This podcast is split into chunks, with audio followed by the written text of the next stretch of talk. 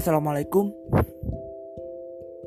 Hanya sebatas podcast dari saya yang berisi dari pergundahan hati, konflik batin, cerita hari-hari, dan beberapa kisah teladan yang mungkin bisa saya beri.